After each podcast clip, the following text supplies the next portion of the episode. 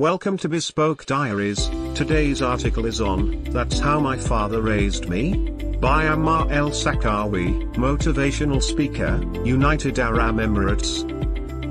Ammar's life started away before he was born. He thinks it started the first year his father went to his university when he decided to name his first son, Ammar, and then he decided to study mathematics, which is passed to his genes.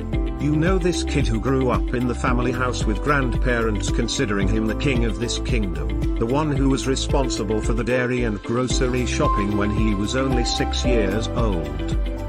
He hated literary subjects and loved scientific ones which was bad because he was following the local curriculum, and that affected his results and pushed him to the university he didn't like in the first place, but he found it interesting when he discovered that the agriculture science faculty teaching social sciences, he also had the opportunity to be part of the poetry team in the cultural committee. The one who grew up knowing the exact meaning of being responsible. He was that kid. He grew up with too many adults around, a math teacher super dad who can do many things, a poet uncle, a businessman grandpa, and many more. His father raised him the way his grandfather raised him to be a real man, he took him to his meeting with adults to listen carefully and see how they were talking to each others, he noticed everything he has seen and applied what he liked more in his life as soon as he got the chance. He participated in many scouts and leader training camps, he graduated from the section of rural development in 2011, to start his career. Wait wait wait, he forgot something, in Egypt, we have mandatory military service which takes almost a year and a half he finished it with good example grade. While studying he worked in different fields from cleaning, data entry, reception, direct sales, etc. After graduation he got a job as a quality engineer in one of the biggest companies in the region but didn't forget his dream to become a public speaker so he worked so hard, saved the needed money to study, and eventually he did it, he finished his professional diploma in TOT with an excellent degree, then his courses in the field of business administration, labor market and human development, and suddenly everything happened so fast, his father passed away. He got two offers the first one was to work as a team leader in the insurance company and the other one was to move to Dubai as an Arabic speaker assistant manager, and that was a defining moment, he accepted the first one to save money for the second one, and in 2015 it was his new begging in Dubai. Here in Dubai which no limits to your dreams, aspirations, and hopes, just work smart and it will pay off.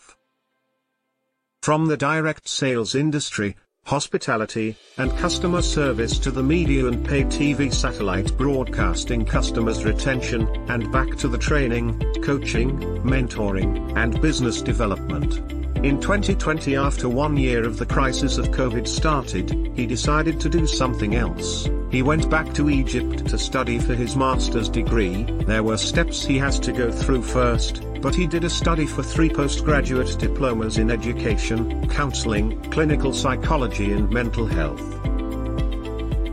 While this period he assembled a team of experienced people in the field of mental health he named, Mental Disorders Fighters, he hopes to fight all the reasons for mental disorders in the region maybe in the world, and he hopes this team becomes the first place anyone feeling bad to turn to, ask for help, ask for support, he hopes this team to change people's life. And now he is back in Dubai with new experiences, new certificates, a new team, and a new version of him. Just remember one. It's never too late to start over. 2. Better late than never, but never late is better. 3. The steps you take don't need to be big, they just need to take you in the right direction. That's how his father raised him. Thank you for your time. Don't forget to like, subscribe and share. Do leave your thoughts in the comments section below. For similar type of article please reach us at contact at thebespokediaries.com or you can visit our website www.thebespokediaries.com.